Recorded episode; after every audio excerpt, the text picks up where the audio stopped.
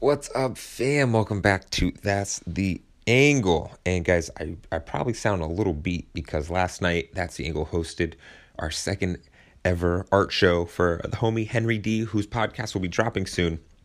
But we hosted an art show and over 100 people came out. It was crazy success. All the artwork sold out, all the custom merch, everyone came and had a great time. It was it was so cool. So if you're in Washington D.C., you should definitely check uh, out the events that we're doing. Super cool. But anyways, guys, welcome to the Marta Staudinger interview. And this one, I sit down with her because she is super interesting. She is a gallery owner, curator, artist herself. And she, yeah, she knows a lot about the art world. And so she dropped a bunch of knowledge on us, and her story was incredible as well. I really think you're going to enjoy this one. Uh, she was so easy to talk to, a lot of value if you're an artist. And uh, yeah, you could probably learn anything from this. So, anyways, guys, let's get into it. Enjoy the podcast. Peace. Doo doo doo doo. That's the angle. Doo Ooh, doo. what? Doo doo. That's the podcast. How you feeling? I feel good. Mm. Yeah, me too. it's always nice doing like interview into the next interview because like you feel like I'm in the mood to talk. warmed Yeah, up. I'm warmed up. I hope you were talking to a friend before this because your boy's ready. I was not. Yeah. Well, so guys, blah, blah, blah. what's up, guys? Welcome back to That's the Angle, and I am joined with Marta Staudinger. Oh, you said it right. I said it right. Yeah. Nice. Kudos. What do people normally call you, Martha? oh, I get the Martha, I get a Marda, and then the last name I kind of get Oh. anything in this world. Eh, it all works. I'm, Yeah, I'm notorious for messing up people's names live, so I'm glad I got one right. yeah. So, I, you were a guest I've definitely had on my mind to ask to come on the show for Oh, quite some time. I swear to God, uh, just because like you and Latella and everything you're doing there, but like I feel like what you do seems so like it seems like a dream job in a weird way. Like like you you're a curator, gallery owner, artist. Like it seems like like you're making it up. Like like in just the whole like fine art world. It's like even within that world, which I'm in, there's another world like that you're in that seems so like out of reach and unobtainable. Oh my God. Like the whole curator and like connecting to people who actually want to buy art. Yeah. Like is is is the crazy art buying world like a crazy society where you like did like a blood pact or something? Like what's going on there? um yeah, I don't know what that world is. Yeah? Still. Okay. Yeah. I like it's so funny. I I apprenticed with this guy in Italy years ago and he's just changed his whole painting palette and, and Mm-hmm. art thing into this really dramatic thing. Yesterday actually that was a post about uh last two decades I painted and now I'm done type of thing and like he's just starting his stuff over and he has all of these works with a friend in uh, somewhere in the states, and he's cut off every gallery that's been. They've been just selling his work at fifty thousand pounds left and right, and he gets fifty percent of it. And I Wow. mean, he's doing so well. And he was like, "Yeah, so I've got these extra like twenty works in the states. If you want to just sell them, it's something I'm doing quickly though. So figure it out." And I'm like, "I don't know how to figure that out. Like, what, are you talking about?" And this is recent? it was yesterday, and I'm Like- like, I don't, what? I just like snap my fingers and find somebody who's gonna spend fifty thousand dollars. Like it, it doesn't work. Is that the price point one of these is going for? yeah, all of his works are about that price point. And he gave you how many? Like just like a, bunch of them? Well, he didn't give them to me. I think they're they're somewhere else, but he gave me an inventory, a catalog of them, and he was like, "Hey, Oh. can you like help me sell these?" And I'm like, and you you like you "I like, don't know how that world exists." you Really? know?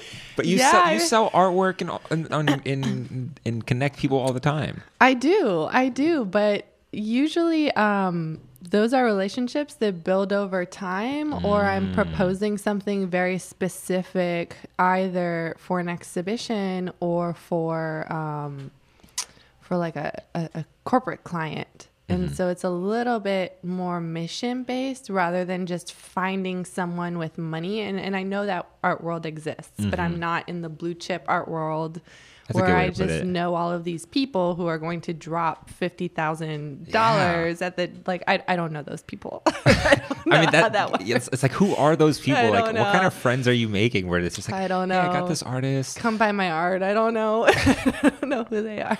So where do you think you're gonna start with that? Um, I actually had a new client come through that I wasn't anticipating that could maybe buy two, but I think that if I get Whoa. that done, then that would be a huge pat on the back. But I'm not holding my breath.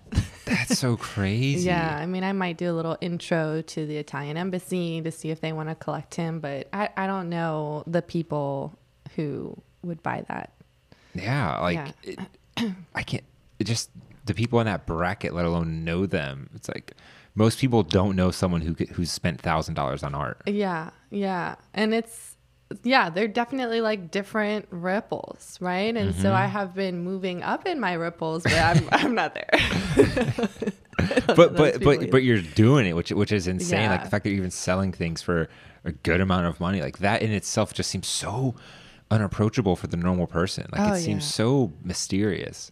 Yeah, and that took a really long time. Did it? To get to? Yeah, and I always had faith that it would happen if I did the right groundwork for Mm. Latella and and created a brand and and a brand that was strong enough that these high paying developers would want to seek out. Mm-hmm. Um but there were times that I thought, hmm, is this really the right way to do it? Because they're not coming in yet. And I know that it takes time, but it, it feels really good to be here now because that wasn't Ah. always the case. How how old is Latella? Five years now. Wow, five Yeah. years. That's a that's a legit amount of time. It's half, it is a, half a decade. Yeah, Like, I know. most people give up after a year or two, but you're five years in. Five years in. You're not throwing that away. Like No, no, no, no. At this point, that's my child walking around out there. So, what is Latella and like what does it do? What is the the mission of it? Besides sell really expensive art. Yeah. Unless that's the and we- mission, And then- Mm-hmm. we don't we don't sell very expensive art. I mean, we we have I think probably works on paper for 250 bucks. I mean, there's a good Oh, amount that's approachable. under 500. Um but then depending on the client, I mean, so Latella is a few different things now, and it's kind of become this new monster every six months that I reformat and, Okay. and shed some skin. Um, it is a brand that is an art consultancy brand. Um, so I want to be working with local artists to try to place their work, curate really interesting narratives in exhibitions, and keep expanding that. And so I don't want it to be connected to any specific space. So for a long time we were known as a gallery, but I see that so much more as my office because I think that especially now 5 years in those um curatorial projects need to be outside of the limitation of that small space and in larger spaces or maybe not even in DC or in a client's home or in a client's office building for example. so but with that, there is a spirit element that's really important to me because um, I think a lot of people who deal in the arts are not very um, trustworthy. Interesting. Um, Who makes you say that? For artists and for buyers, I think that there's a stigma about going into these bigger blue chip col- gal- blue chip collar galleries. Um, of you know they, they don't talk to you when you walk in or you know if you don't look like you can buy anything then you're not welcome there. Or um, on the dealing side artists never really know how much something was actually sold for so they don't always know the full cut. And like those are just stories and speculations but i wanted to be if i was coming out with a brand of an art consultancy very transparent. Mm. and also um, you know you have to build from the ground up. I didn't come from a family with money or connections in the art world or you know anything to kind of have you know jump into different level of society Yeah. where i just knew people who had $50000 Yeah. and I say, oh well let me Yeah. I have these creative friends why don't you just buy their stuff so i started with local artists and so mm-hmm. the work we had was only two to five hundred dollars and then it was like okay let's keep expanding the value of the artists that we work with and the value of the gallery and the value of the brand over time. And so it's something that's kind of grown with the local creative economy. Um, and so because of that i noticed that a lot of artists and i think for many reasons instagram uh, dc being a particularly um, marginalized city when it comes to creativity, um, but they were like really starving, like really desperate, and um, not aligned with themselves, with what their vision was, with um, patience, with um, just everything that is the internal work that I truly believe um, one needs to really set the right intentions to know what you're manifesting. And art is so much of personal manifestation. So if you Yeah. don't really know like what you're throwing around, and so I figured that that spirit needed to be two sided. How we work with clients, but also how we work with artists. And I think that's what's really separated us from other art consultancies. Mm, so it's not just like sell expensive stuff and do that. It's it's a lot rooted in let's help like my local people. Let's help Oh, yeah. these artists find themselves and find their voice and to establish them so they can figure out what their path is or something like that. Yeah, I mean, we don't represent artists, so Okay. we're not helping them. We're not incubating them in a way where I am buying them out or or expecting some kind of a representation of them and continuous exchange for my investment in them. It's something more project based. Um, so every time we've had an exhibition that's a solo exhibition, there's so much incubation behind the scene to make sure that that collaboration is worthwhile on multiple fronts for that artist that they're using latella and they're using me and our audience and our space and our resources to really create a project that um, can catapult them as far as possible so there's a lot of that but then individually we do um, regular uh, meditations on the moon that artists are welcome to, and a lot of artists come to that, but community at large comes to that. That is very spiritual. Mm-hmm. Meditation on the moon? Every new and full moon, ever since Latella opened, uh, we have opened up the doors for a group to come and meditate and just journal and align. And that's a practice that I personally have, Yeah. and just figured I'd make space for artists to do that, and also for a community that maybe would not be our our our like audience, but interested to learn about the arts to kind of ease their way in. Mm-hmm. And that's something that um, a lot of artists come to. Oh, it's interesting. Yeah. Yeah, I, I find just like looking at your Instagram, you are a very spiritual person. I am. Like, and and I, I'm one of those people who appreciates it, but I don't get it, but I appreciate it, and and I find the spirituality here and there. Yeah. But for people like yourself, I'm just like, damn, she's woke. I don't get it. Like, like what what is she smoking? I got no idea. Like- but, I, but I think a lot of that does play into being an artist. Like you have Oh, to yeah. be in touch with yourself and how you're feeling, and I guess there is some spirituality rooted there to to express yourself onto a canvas or whatever that medium might be. Right. And and I think a lot of people deter from the idea of spirituality as connected to religion.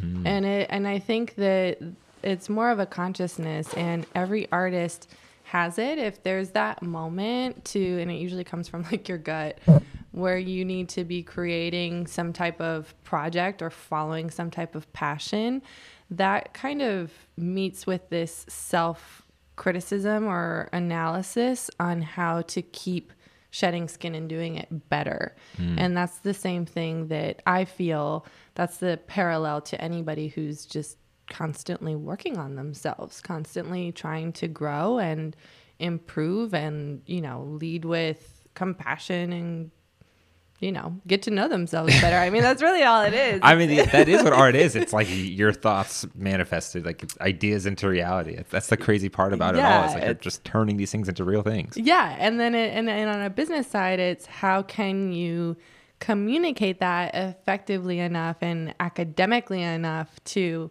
make an audience who doesn't know who you are and potentially shouldn't care who you are Exactly. actually care, Yeah, right? And that's the hard part for artists. And It's that- really that Even. I've noticed is that it's how do you be taken seriously? How do you get someone like you to repre- not represent, but how do you get someone like you to consider them and to say, hey, let me help you out? Because Yeah. I feel like I, I know so many artists and meet so many artists who they're like half foot in, half foot out, maybe, or they just mm-hmm. don't know their voice. But like, is there a specific thing like you look for when it comes to artists that you might work with or? Yeah, I, I feel like I, when I didn't have my voice yet, I saw a lot of interviews that asked that question. I was like, yeah, tell me, what's that? What's, what's that ingredient? How can they work with me? Um, I don't know. It's this like, Deja vu Um, moment. yeah, because I feel like I'm on the other side now, which is kind of cool. Um, but there's, um, I really look for I need to see a meaning in their work. So they need to already be able to tell me what it's about, even if I can help them refine that communication, that message. They don't need to have it um, fully pitched, but um, they need to know enough of what their work is about for me to be able to do my job. Yeah. Um, And I can tell you more about what deters me than you Yeah, know, let's go with that. what really deters me is an artist who um, kind of presses me out like I'm working for them. Mm. And I get approached like that so much. That's kind of like, hey, you have this thing that you've built, and I'm not going to really recognize or appreciate anything that you might have gone through to do that. I just want some of it for myself. And I get that energy like full Oh, throttle a lot. And it's just like, no, you already came very incorrectly. Um, because, you know, I think that artists, uh, again, I think that they're so hungry in this city, which I have so much compassion for. And I was very hungry when I started Latella. I was like, who can I bombard? so I get it, I get it, but but I think that you have to get through that phase and put your head down and actually do the work to create quality. Why do you think artists are so hungry in the city? Is it? Would you like a tissue or something? By the way. Yeah, please. Yeah. I think it's because it's so cold out. Well, it's also cold on here. Hold it. Give me one second. Talk, talk to the people. Don't leave it dead air. Oh, okay. Don't leave it dead air. Okay. Um, well, I'm in Om. And the first thing that I said when I came in was how dope this space is because Amir, uh, the guy who's the mastermind behind Om, um, actually had a space in the Anacostia Arts Center. And I curated my second show for Latella ever there, actually. I missed it. What'd you say? I curated, I don't think I told you this part. I curated the second show I ever did for Latella in Om. In this place? In the Anacostia Arts Center. Oh, in the Anacostia. Wow, that's insane. yeah. Full circle. Super full circle. Okay, so what, like like we were saying before the sniffles, uh, it's like you you create this thing that's essentially like your baby, your child, the, the Latel archive. It's, like, it's an extension of you, and for someone to come in and to not treat you like a human Yeah. with this thing you created, and just be like, hey, how can you help me sell this painting for thousands of dollars? It's like I could see how you'd feel disrespected because It's- you're like, how about we connect first, Yeah. and then talk about this business relationship. Let us connect, or you know, organically, and that doesn't mean that you need to come to every exhibition opening and like, you know, smother me either. It it's um, it could just be a very thoughtful email. Yeah. you know but i think that um, that is something that definitely turns me off because i came into this to work for myself and so i i love being a team player but if i sense that my energy is going to be taken for granted from the beginning then i'm not going to engage because i know that i have a lot to bring to the table and um, just not going to do all that work I mean, it's you a do. 50-50 partnership. Yeah, I mean, you could like launch someone's career if you really felt like fucking around and making them someone, you know. and, I, and I would love to do that. I mean, I, I, I like, um, you know, I've been having a lot of moments lately where I um, see so many artists I've worked with doing so many cool things now and it gives me validation now that there's been enough time passed. And and I don't think that I've done um, anything. I think I was just a tiny um, you know notch on a belt for each of these people that I'm thinking about but it's cool to feel like you've played a role and, and a positive constructive development role in somebody's career out here when there's no real way to navigate right Yeah, there is no path. It's not like get a degree and do this. It's like, uh, what Right. do you do? right so so yeah that's it's it's a cool it's a cool time for me i don't know Well, it has to be because like it's like now the five years of work. It's now it's manifesting into It all is. these beautiful things into the artists that you helped in the first, second year, or maybe even before that. You see them rocking out and flourishing in their own self. But what what was it like? Like, why did you start it? Like, what made you want to kind of be it? Because you were an artist, I guess, before it all. Mm-hmm. What made you want to start the gallery as a space, as a curation, or or whatever it does now? Like, what? Yeah. Um, There were, I think there were a few things that happened that really pushed me over the edge. Yeah, like what? um, well, I was working at the National Gallery of Art. My background is in museum work, archiving and curating and collections management, provenance, etc. and I had my own personal art um, practice. And I felt like, well, honestly, I looked at how the job, I think I applied to maybe four curatorial position jobs. I was working in the archives. Mm-hmm. Really cool position in the archives, but I knew that if I was there too long, that I wouldn't look like a curator on paper, mm. even though my master's was in curatorial studies. Oh wow, I that was a thing. Yeah, and so I was really starting to get that like type A itch of if I'm here too long and I don't get into a curatorial position, will I ever get into a curatorial position? And I was realizing, and the departments were so separate as in most large institutions. And I was realizing that um, it would have been better to volunteer in the right department and move up that way than try to do a lateral, you know, archive, which is a separate skill set. There's a separate master's also for archival science to to this thing that was actually what I wanted to do. And so I, you know, the practical reason behind it was um, if I stay here, I don't think I'm going to have an easy time growing into the career that I think I would like. And I don't even really know if I want to be an institutional curator. I just know that I want to story tell and add creativity somehow to my day to day. And um, the second thing is I was also teaching yoga regularly. Oh, now it all makes sense. Yeah. and I felt very strongly that I, as I was understanding my professional alignment, I had um, this self alignment that was propelling.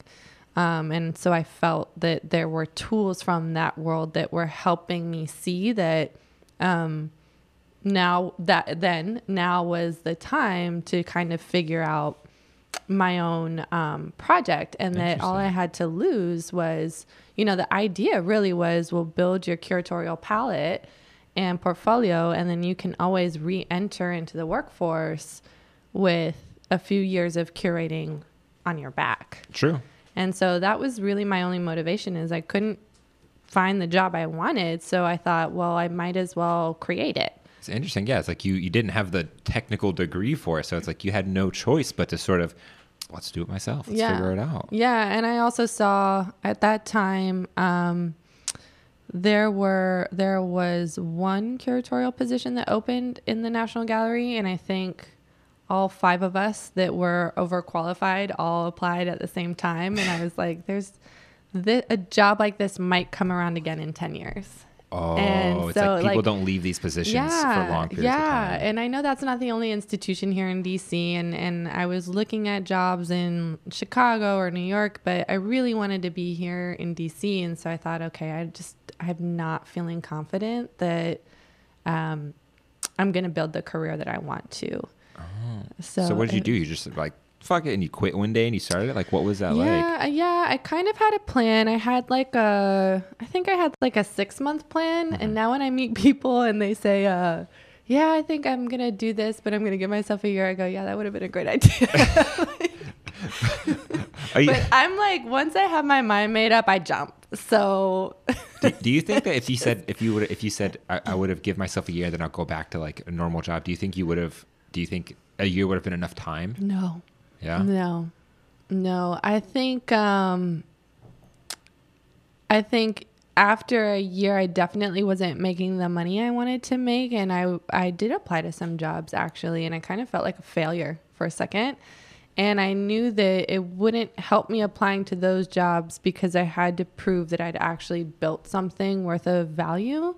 Um, because even if I wanted to go back into the institutional world, I felt that I needed to come out with a practical knowledge that maybe the institution wouldn't have, but potentially need in the future. So I, yeah, no, I knew that I needed to at least hit five or six years before seriously entering. Um, and now I don't, at least for right now, I don't think I'm going to. Um, but Like like you went and got like a waiter job. I worked. Okay, so well, one thing that it opened up a possibility for for me to do is I lecture for Smithsonian. Um, they do trips all around the world, and Wow. since I have, yeah, That's exactly, cool. super cool. That is cool. Um, because I have lived in Italy and Spain for quite some time, and and my art history background is in those art history worlds. Um, I lecture for them in Italy and Spain a few times a year. And that was something that was an opportunity that arose to me when I was working at the NGA that I couldn't take because I couldn't take that much leave. Oh. And so I knew that that could support me somewhat and that I'd be able to do that. And that was something that was calling to me. Um, so I always balanced the Smithsonian lecturing gig, which is only a few times a year. I mean, it's not enough income to live off of, but it's But at that It point, it's better than nothing. when you, when you, it's, yeah, it's, and it allowed me to travel and also i think that it allowed me to detach from this thing that i was building so that i wasn't like super unhealthily in Yeah. it you know i had another responsibility that i had to switch my brain off for and, and my incubator brain off for um, but yeah i worked a waitressing job i worked every friday night at um, elizabeth's gone raw Mm-hmm. which is a just i picked it because it's only open on fridays sounds like a strip club. What is that? it's a vegan like Oh. five course meal restaurant. that sounds amazing.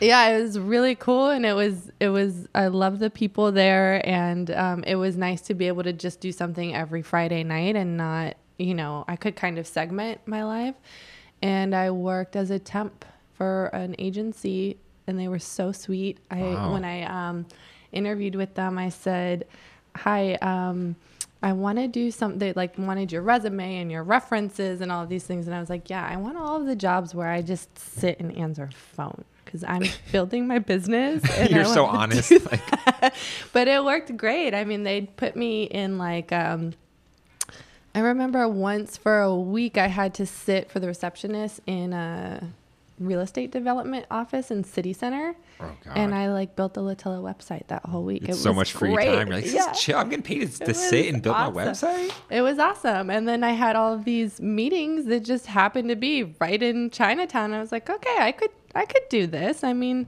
but then it got to a point where I actually needed to dedicate more time to Latella. But, that- I'd say the says- first year and a half. It says so much about you though, and just like the grit, it which is something that most people can't handle, which is why entrepreneurship is not for most people. It's like you were at a job that most people probably dream about, like the Smithsonian Yeah. gig. Like that's a big deal, and the fact that you left that to start your own thing, and then like and you have it sounds like you have like a master's or something like that. I do. It's like you're a waitress with a master's trying to build something. It's like most people wouldn't be able to stomach that or to endure that for a year or two years or for whatever it might be. It's like you have to humble yourself in this weird, Oh, yeah. like way that just it sucks so bad because you're worried. hard. Like, how, what's my family gonna think? What are my friends gonna think? Like, Oh, yeah. all these all these weird pressures that we shouldn't be worried about, but we are. Oh my god, and and it um I'm so thankful for it now, but at the time there were definitely times where I wondered am I making the right choice? Mm-hmm. Because all of my friends at that time were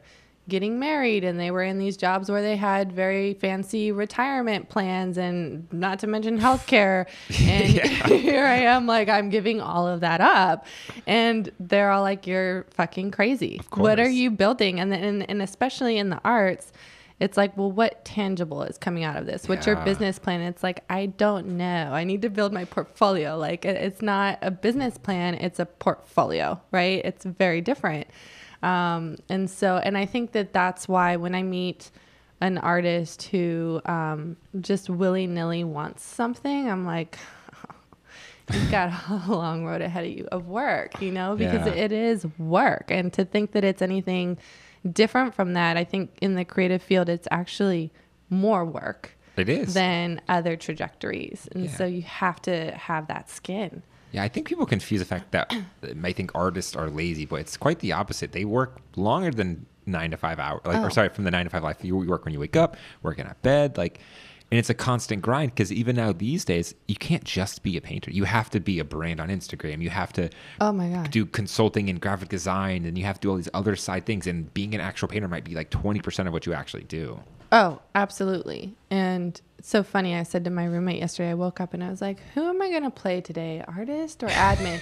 I didn't even know I was saying that out loud. And she was just like, holy fuck, is that not the, you know, just the the theme for any creative entrepreneur. You know, it's like, is today a day I'm going to create versus manage all of my creations and photograph them and get them online and create content and like there's so much bullshit. Like you're, yeah. you know, you're, and, and I think about the departments that, like for example, the National Gallery was like the archives and the curatorial and the development and the special events, and I'm like, holy shit, I literally wear every single hat. Yeah, you do all their jobs. Yeah, on a smaller, much smaller oh, yeah. scale. Yeah, but, much smaller scale. But you know, you're exercising all of that, mm-hmm. and um, and all the business stuff, the t- weird tax shit. Like, oh, god, oh, it's don't like, even. I've got to trace down like ten W nines, and I'm like, I've got a week. Yeah, a week to do it. Yeah, I mean stuff like that. But it's it's it's it's such. It's there's so much more to being a professional artist or, or being a professional in the creative industry that just people don't get. That I think. Yeah. It's like I give so it's like you give so much more props to people who actually are doing it. But like what when you were working in those in the early days of, of creating this thing, it's like what were some of like the first initial breaks or like things that started happening when you were like, oh, I think this is actually going to work? Oh, yeah. Um, that's a good question. Like, like were there certain moments you were like, oh wow, like I am doing something here. Like I'm yeah. not wasting my time. Like there were. Um, I remember the first time that I think it was about the third time that our moon meditation was at capacity, mm-hmm. Whoa. I thought, okay, this is something that's actually happening. Mm-hmm. Um, because we held space for that. And I say we, Sierra and I, who is a Reiki practitioner who found me and uses the our space. I don't really like to say gallery anymore, but Latella's space mm-hmm. um, for some of her trainings and stuff as well. Oh, wow. So we've been aligned in that. Uh, we had we every new and full moon would put something up and offer the space. And I think for like eight months, no one came. Wow. And I was just like, well, I'm sticking to this because this is my practice and I might as well do it here in this space because I I breathe this and you know, if people want to come they can come and if they don't, that's fine. I'm going to do it anyway. And all of a sudden, you know, two people came and then 2 weeks later five people came and oh. when we oh. got to a point where three times in a row we were at capacity, which for us is like 10 people, but still. But still. I was like, okay, something's happening there. I remember that. Um, and I remember when I started selling work at exhibitions. Um, I think that for the first year, I mean, I would sell like a piece here and a piece there. Um, but when I had a show where like half of the work sold, I was like, oh, whoa, that's a big deal. Am I getting good at this, or is it like the name, or did I just pick the right artist? You yeah. know, and I kind of would go back and go, what, what went right? Yeah, why was that success- successful? What what happened?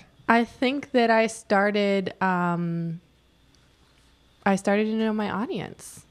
I started to know my audience and I knew that I could present. Um, and I think some of it was building the brand. And mm-hmm. so at that time, a lot of people who maybe had enough income to invest like 500 to 1500 in art and mm-hmm. maybe as like their one big piece above their couch. Yeah. um, I think that the brand was cool enough that they were like, let's go check out this space. Ah, like it seemed legit. Like they're like, okay, I trust them with my money and to say I, exactly. I got art from them. Yeah. And like all of that kind of happened right around the right, same time. So like a lot of those people as one offs were coming pretty much all at once. Oh. And I was oh. like, oh, okay. So there is something with staying consistent and standing firm, and um, I think also that that transparency mm-hmm. that um, they they feel that they can trust us, trust me now that they're ready to spend and they just have no idea. And I think a lot of it is people don't trust their own taste. And so they're like, Ah. okay, now I can go to this place um, and to this person and to this brand who I like everything they've put up, but I don't know if that fits best for me. And that they would give me a really good opinion. That's interesting. It's like yeah, people have to believe in not just a brand, but like you, and then your opinion as an as I mean, your resume is ridiculous. I'm sure if they looked at it, they'd be like, oh, of course, yeah, sure, the Smithsonian. But they have to trust all of that to put their money on the line. and themselves, you Yeah. know, because I'm not Huh. going to pick one of my favorite artists. I'm going to listen to what they want, Mm. and especially if it's a couple, like who who are you? How do you live? What do you like? Um, also, what does your home look like? But we're not matching couches here. Um, you know, to to give some very valuable advice. Mm-hmm. Um, so, and many times I've advised artists that I've never worked with. oh wow. Yeah. That I'm just watching and I go, hey, you know, I've, I'm looking at this person and we haven't really met up yet, but you should reach out to them or I can reach out for you if you want. Oh, like I might have like a good sell or, or a position or something that could help you in a sense. Yeah. Like, no, when a couple comes to me and they, mm-hmm. they want something and I can say, hey, I, I've never worked with this artist. I've never, I've literally never met them, but, you know, I was at OM yesterday and love the works up on the wall and like you should connect with Amir and he'll put you on with the artist. It's like you have to like build the credibility in a way. It's Yeah. like you have to like build the trust of the people that your opinion matters. Is that is that really what it is when it comes to art curation? Is that like people trust your opinion or Yeah. Or or you or is it that you have like an actual eye for art because it's so hard to tell, especially for someone who knows nothing. Yeah.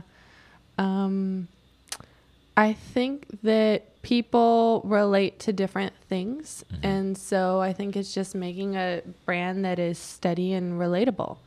And you attract what you put out. So, you know, I'm not going to attract any and everyone who's interested in learning about art, but I will attract, you know, people who like my vibe and my curation. And so we would be a good fit. That makes sense. Yeah. I mess with that. I mean, it makes a lot of sense to me. Yeah. Yeah, I mean, it, it, it's interesting. I, I don't, I don't know. It's, it's. I mean, Latella is also in like a really cool part of town. We are in a cool part like of you gotta, town. you gotta take it. I mean, that itself is a look. Like you guys are like right off the metro in like this crazy arts district, and it's like right there. It's like it, it looks so good that it, how do you not trust it? like I'm, it looks so good. Like you're like, oh my god, like I appreciate that. Um, yeah, I like the arts walk. I like our neighbors. Um, it's really nice to be daily going to an office where I see other creatives.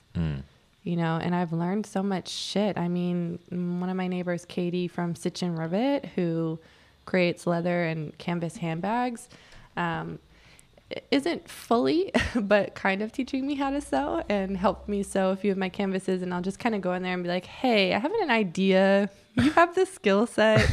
Can you help a sister out? like, so, um, but no, I've, I've got some good, good neighbors and they've become good friends. And yeah, it's an interesting part of town. Brooklyn is developing. It's like an interesting developing arts district. I think so. You know, they have the lofts nearby too, and they Oh, have yeah. dance place. So, You couldn't convince me to live over there, but like arts wise, it's cool. I like I respect it like in that section. But it's like you're not sure the Latella is like one fraction what you do, but you you come from an artist background. Mm-hmm. Was that why you were traveling overseas and stuff? Is like studying as an artist, or were you studying as a curator, or as some sort of like, or developing your eye or something? I don't know what to really say, like what that word for that is. I don't, I don't, I think I had a very specific mission, if um, like uh, practically, but I knew I had another soulful mission that I didn't really know how to articulate at the time. Um, when I was in undergrad here at, um, I went to George Mason. Um, I studied art history, and I had a specialization in Renaissance art. So Okay. Italian Renaissance between like the last years of the 1400s through 1500s. And so I knew I applied to grad schools to get into Renaissance specialty master's programs. And luckily now, but heartbrokenly then, didn't get into any of them. Oof. And so I figured, okay, well, if I go do a year there, then how could they possibly deny me? and so that was my sole mission to go to Italy, and I studied three different semesters abroad there. I was like obsessed with Italian Renaissance art. I was Wow. super Sounds- obnoxious sounds about fun. it. Oh, yo. I was like a Okay. big, big bookworm about it. And um, so I moved there with the idea to get a job working in the museums. Mm. And um, I really dug and like hit that nail as hard as I could. And the, yeah, the job scenario, not so easy. Um, but because they're just all like very close circles and have like five employees per museum. Um, but I did get a position where I could pay. I paid to have insurance to be able to be there as an intern so that if I touched Whoa. any of the works of art and like messed them up, there was like insurance. In a weird way, it makes sense. It makes sense. Yeah. Um, it was my only way in. So I was like, I'll do whatever. So even then, I worked in bars at night to be able to work in the museums during the day. Wow. And I was like, I'm going to, you know, learn whatever I could. And that was really great because my Italian was like mediocre at best. And I got the vulgar street language at night. I got, Perfect. like the super um, Dantean Ah, language okay. during the day. Um, I ended up staying there for almost four years Wow. and kept instead of accepting and going to a program deterring and like deferring a year and i was kind of laying all my options out and that's when i realized that um, first of all the whole time i was practicing my own art and surrounding myself with art friends and so i think that that was the soulful thing is that i think i was looking for um, a creative community to allow me permission to be creative and In Italy. yeah yeah well anywhere really Yeah. but i think that i had a call there um, that i followed i just had this gut thing and it was like i, I need to be there so i'm gonna make up the excuse of renaissance because that makes sense on paper Makes but perfect sense to me. Wait, so do you do you know a lot about Da Vinci? I do know about da vinci Was he gay? i don't think so i think he was just um, I heard he was gay. I don't think that you can categorize a spectrum from that time. Okay, well, I'm only saying that because my buddy Sean, SP the Plug, came on and he told me this crazy story about you. So I, I, I'm sure you know that the Da Vinci painting that recently sold for like half a billion dollars. That painting was uh, a commissioned piece, like that that Da Vinci did, but he was saying that that piece he used it was like for the Pope or something that he used. Uh, uh, like for like the model, like who he modeled that, he used like a gay guy. And, and then there are stories that Da Vinci himself was gay too. And it's so funny because it's like the church and Da Vinci and the gay uh, subject and all that. And so I'm like, wait a minute, are you telling me that, Vi- that Da Vinci was gay and that and that our and our idea of what Jesus looks like is based off a gay dude? I'm like, I'm like, so we have gay Jesus and no one knows it. is this a true story, Marta? I don't know. I, I, I don't know the answer to Because that. if, if it is, that is the most ironic thing that people are in church praying to bearded white long haired Jesus, but bearded white long haired Jesus was a gay guy. the thing that they do not want you coming into church for. So I don't know. I, I cannot answer that question. for you. Okay, Damn it. Um, was I, I wish I could. Um, but I think that at the time they were just very curious. ab- He was very curious about a lot of things. Ah, okay. Okay. I, I just thought that was super interesting. Yeah. About half a billy though. I know. 500 million. That's insane. Some Saudi prince bought it. Okay, and so talking about like that kind of art market, um, you know, there I have been trying to educate myself more lately on statistics such as um, female artists only make about two percent of that. What do you- Like when you think about Sorry. Art sold over time Mm-hmm. um, in those markets, only 2% is by women artists. So I Whoa. think about things like that. Is there a a reason why art is male dominated? Well, I think some of it is, um, you know, there weren't, there were some, but there weren't that many female painters back in the 1500s during Da Vinci. True. Um, so, you know, when we look at the spectrum of time, I think we have more men. And, you know, even if you think about uh, Monet and Manet, I mean, there's so many women in that group, but we hear about Renoir and Degas. And we, hear, you know, it's just even in the popular, um, I guess, like sparks of art history, um, you really have to dig for the woman. There's a lot out there, but um, I, I think that's reflected in the market and even to today. Interesting. Yeah. Oh, it's it's like everyone was represented. It's like no one is represented but white males throughout art history in a weird way. Throughout life, right? I mean, it's ridiculous. Yeah, I mean, there's so many like really awesome initiatives, like especially at the Portrait Gallery too, where I know they're specifically trying to feature Yeah. uh, anyone of like a cultural heritage. Yeah. Or we have the National Museum of Women in the Arts here in DC, who also spews out a lot of those facts and does a phenomenal job uh, Yeah. representing women. They do. They have, they have some great exhibitions go through there. They do. Yeah, they do. Really enjoy that. Yeah. So so you were in Italy and Yeah. you were paying to work at an art gallery. That is- yeah. Uh, well, no, in the museum. So I worked in three museums. I worked in the Bargello, which is the National Sculpture Museum. Uh, they've got a lot of Donatello, Michelangelo, and other contemporaries. Um, I worked in the Medici Chapels, which is um, also where Michelangelo has a very famous sacristy with multiple projects that are all unfinished but very uh, famous. And then I worked in Casa Martelli, and they're all it's funny, funnily enough, now under the same direction. They were separate place, places then, um, which the Martelli family was another family of uh, bankers that were big art patrons Wow. and their private home is now a house museum and i helped them get that up and do public relations for it and tours and cool stuff So why did you leave Italy? Like why did you leave all of that and not just live that dream of just living in Italy? yeah um I, I wanted to do a master's and I knew I needed to f- actually find a job because my pay was in bars still True. after all that time.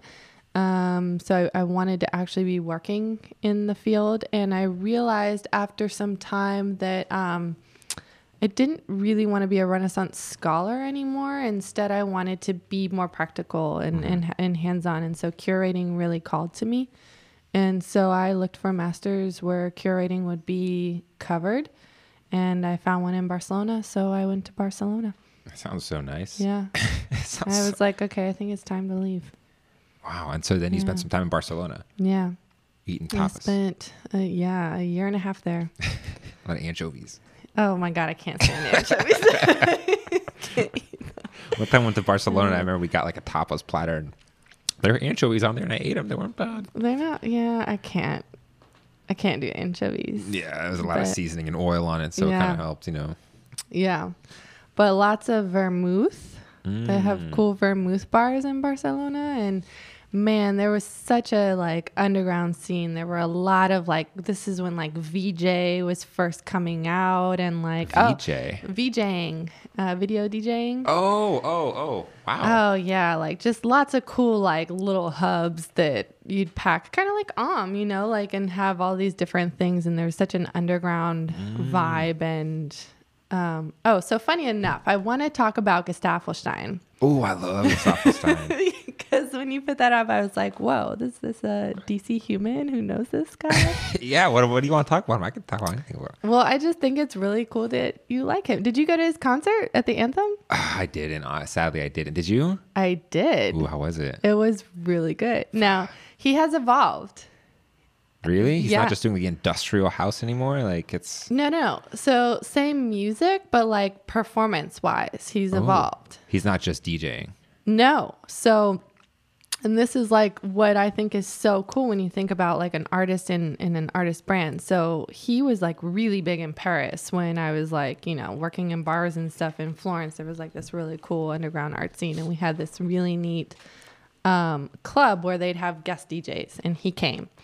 And so that's when everybody in Italy kind of like discovered him, I think, is when he Oh. came to this club. And um, then I saw him when I was in Barcelona at Sonar.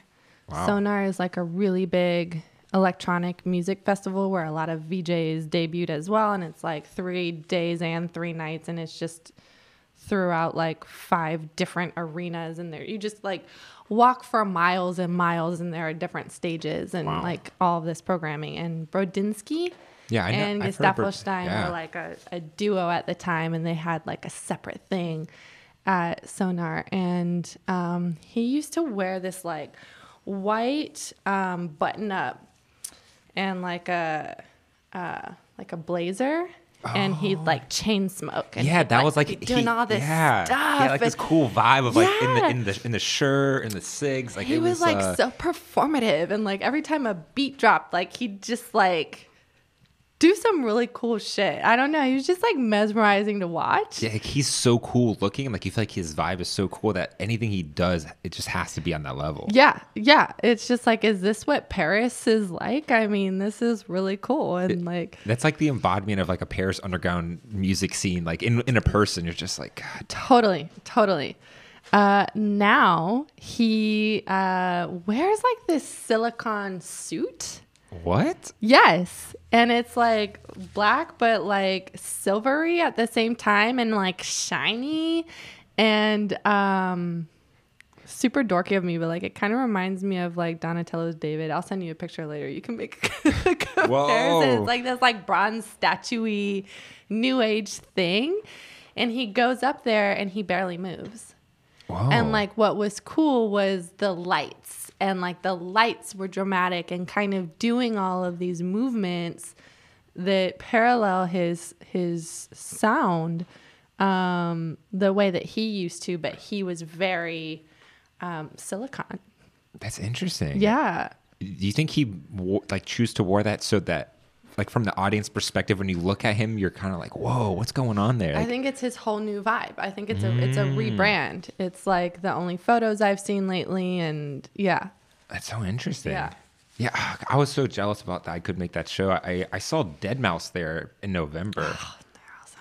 that that was incredible. I mean, his live setup was insane. Yeah, he I'm had this sure. he had this cube and the cube spun and like it would like tilt forward Yes. And like like literally I was sitting there and I remember someone in the audience passed me a joint, so that helped everything. and I remember I was and we I was sitting in the center, like in the center, like the best spot, and I was just sitting there like with my jaw open, just like what the fuck am I looking at? I like totally forgot about the cube. He did the cube when you're at Sonar too, man. Really? Oh my Yeah, God. yeah, super cool, man. I would have loved to have seen him back then, though. Like now, it's like old Dead Mouse. Like, I would have loved to see like prime Sonar Dead Mouse. That would have been a whole different experience. Sonar, I, I feel like I found so many cool bands that like so I fun. still still follow. Okay, so I have a huge obsess obsession with Buraka Som Sistema. Do you know who they are? I don't even know what you just said. Who is that? They're a band from Lisbon, um, but like one of the guys is from Angola and the girl is from Brazil, and now they're all doing their own solo thing. Whoa. But they used to go to Sonar almost every year, and they're like this. And they, they came once to U Street Music Hall, um, Whoa. like years ago, probably in like 2010 or something like that. But, I but believe that. they're super cool. I can send you a link to them. That'd be cool. Yeah, please do. I feel like U Street is one of those venues that has amazing artists before they're amazing artists. Like before way you know- before, way before. Like Yeah. I've totally gone to see Brodinski there a few times. I've seen Buraka there, Machine Mm-hmm. Drum. Um, but you know they also do like the Mombathon, um, which is like from DC. Oh yeah, uh, Mum, uh, Mum, Mumba, Mumbatone. Is it Mombaton? Mumbatone. Wait, Mombaton. Oh shit. wait, wait. I should I've know this. been I should. saying Mombathon for years. no, it's I'm- Mumbatone. Yeah, Fuck. it's like Oh. reggaeton, but mo, Moombatone? Mumbatone. Anyway, dope. Anyways. I love it. Yeah, I love it and too. even though like those nights are always 18 plus and i'm like oh god Oh. do i really want to do this and then i'm usually like yes i do Yeah, Dave Nada. He's from this area, right? Yeah. I love that music Oh, it's it's Yeah. like it's a reggaeton meets like just like the swag of everything else. It's so nice. and i'm like a reggaeton queen like, Are you? oh pff. i like I, I i have two beats either like meditative music and it's very quiet and chill Mm-hmm. or it's reggaeton Wow. and it's like super loud and vulgar and I mean, reggaeton's amazing. I, I- I love reggaeton. I remember growing up, I used to act way more Hispanic than I than I think I was, and we, I'd go to like La Mega Fest up at Merriweather Post Pavilion, and like I, I can it's like La Mega, like just just Hispanic announcers are just insane. La Mega Fest, cumbia, dun dun dun dun, like that shit just. Oh my god! And you, you everyone would like wear their flags and like their like. Puerto Rico jerseys and shit. Oh my god! i love it Yeah, I love it. Are you Hispanic or Italian? No, I'm What's not. your- No, my father's Austrian. My mom's from here. Yeah, because you're very Um, fair skinned. Yeah, no, Blue no, eyes, not either hair. of those. But um, I yeah, I've been trying to figure out why um why Italy and then why like not just Spain but like Mm-hmm. Latin cultures in general. And I I had a um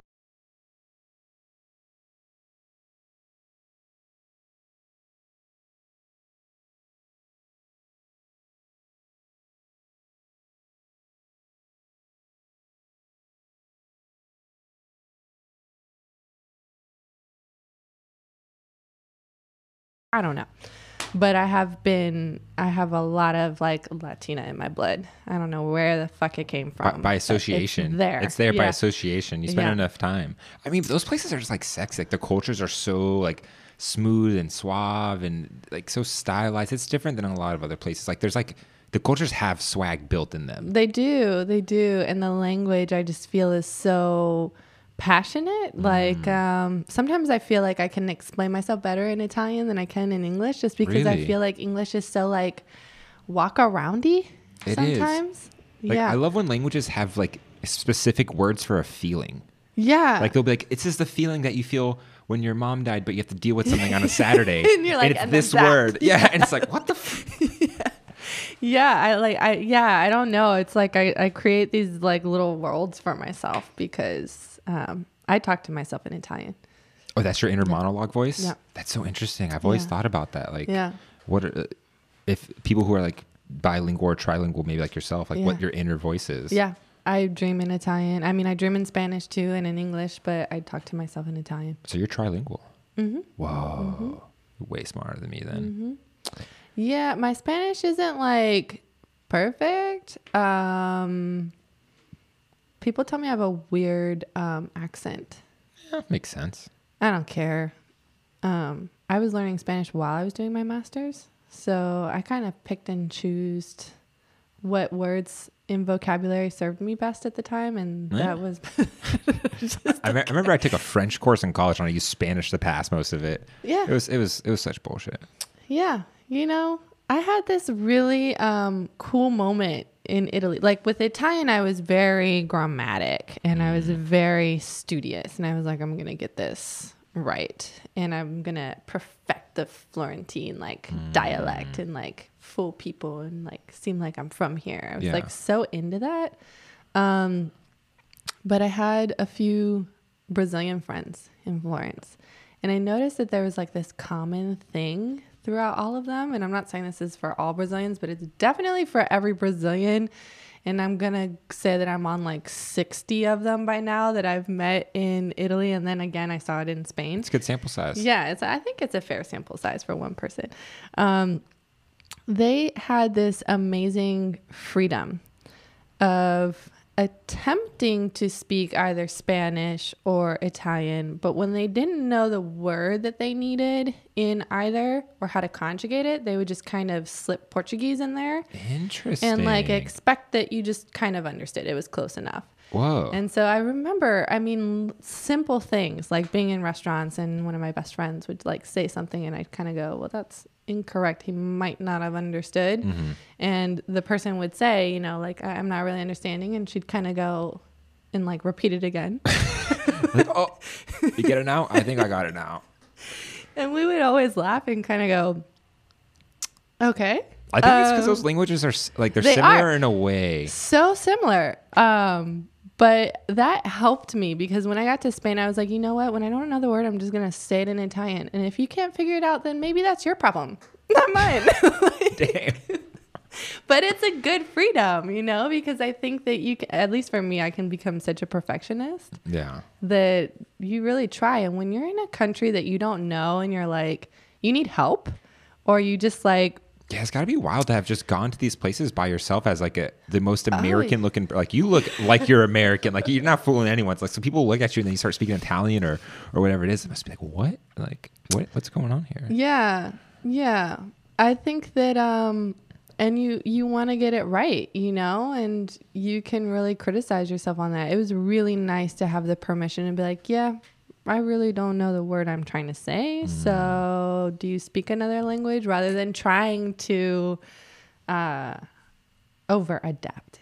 So you know? so when did you come back? Like when did you you went from Italy and then Barcelona? Like when did you come back and why did you come back? I came back. Um, I came back because I was so I was working at the Antoni Tàpies Foundation, which is a really um, important. He's an important contemporary painter from Barcelona. He died Okay. in 2012, and um, I was working there. And he's also one of the painters in my genealogical tree. Like I, I love his work and am dedicated. But I was working in the archives there, and um, I was finishing my master's, which required, since it was curatorial and like contemporary art history in one, um, you know, if I was just doing a master's in art history, I would have to do some kind of thesis that's a research project, right? Um, but for us, we had to do that thesis, which was the catalog for also an exhibition we were building. So we also had to do like the Oh, promotional materials and the budget and the timeline and, and all the works of art and the inventory of works of art and, and everything else. Um, so it's kind of like a twofold. And I was proposing my final project to be a show for the institution there. And I was working with them to get a contract to do that. Wow. And that's when the European crisis really hit and hit all of the arts. What's that? What's the this European was crisis? in 2000 um yeah 2000 like end of 2012 2013 2012 um so there at that foundation some of the people that i worked under lost their jobs they had to completely cut back they had to cut back a lot of their contracts mine included What was the crisis? uh it was just with the economy in europe in oh, general okay, okay. yeah and you know obviously spain Yeah, arts are definitely the first to be cut whenever there's an economic downturn. Yeah. Yeah. And this is when I think Spain, Portugal, and Greece were treading in last place as far as the crisis went. Wow. And um, so I thought, okay, I I could stay here in Spain, but um, I don't think I'm gonna find any work. And I knew I wasn't gonna find any work. The same thing was happening in Italy, and so I happened to see this in at the National Gallery here, and so I just applied and like reached out, and it happened. So I was like, That's so okay, um, maybe I need to do this. Yeah, timing. It's like sometimes timing Yeah. is everything. Like Yeah. it's just this. It's like the perfect things sometimes tend to happen in life. I know it was really weird. I can't remember who sent it to me, but someone sent it to me, and I, I wasn't planning to come home, and I just was like, well, I mean, and what it was, it was um, archiving a collection of um, uh, um, what was it? It's like a, a European collector who had a lot of Renaissance works, and I kind of decided I didn't want to do Renaissance anymore, but it was like a safe safe option. Um, and I thought, well, I, I know I know how to do this. I'd be good at this. Yeah, So perfect timing. just kind of followed it. Wow. Yeah. It's so interesting. Like you're like overqualified. Like you're so qualified to do what you do. I feel like I, I've met people who are not qualified at all, and they're, st- they're like they're trying to start a gallery or whatever it might be. Like, Well, they you- should. No, you should. No, you should. You should. But do you think you needed all of that to do what you do now? Like, do you think like that was necessary? Like, do you think you? I think for me, yeah. Okay. I mean, um, what I can provide is so much more than just um, placemaking, and I know that. And um, you know, I have languages, I have actual institutional knowledge, and I know I can see from grassroots to institutional, and I can see those paths and navigate them clearly. Um, and I have a lot of uh, worldly experience because of that. But I don't Wow. think that that makes me or Latella any better than the next person who wants to start up something. I think it's just a different vibe, and and my vibe is wholeheartedly all of that combined. And Yeah. I think I wanted all of those things in my toolbox. Um, for myself too. I mean, selfishly for for myself. Um, Yeah, it's crazy how our, ex- our our past experiences always coalesce into our future endeavors. Like they somehow always make sense in, in what you do if you're kind of following what you what you want to do. They do. And I see that a lot now. Is sometimes I go, Right? It's so Whoa, that is so fucking aligned. Like, how did I know that then? Right? Like, or how did I know to make that decision then? And and I knew it was the right thing to do, but I didn't really know why, but I did it and here we are. And I'm seeing that a lot lately, which is really cool. Yeah, like I- I see it even with myself. Like even like this whole podcast and everything. Like I went to school for audio engineering. I had a radio show in college.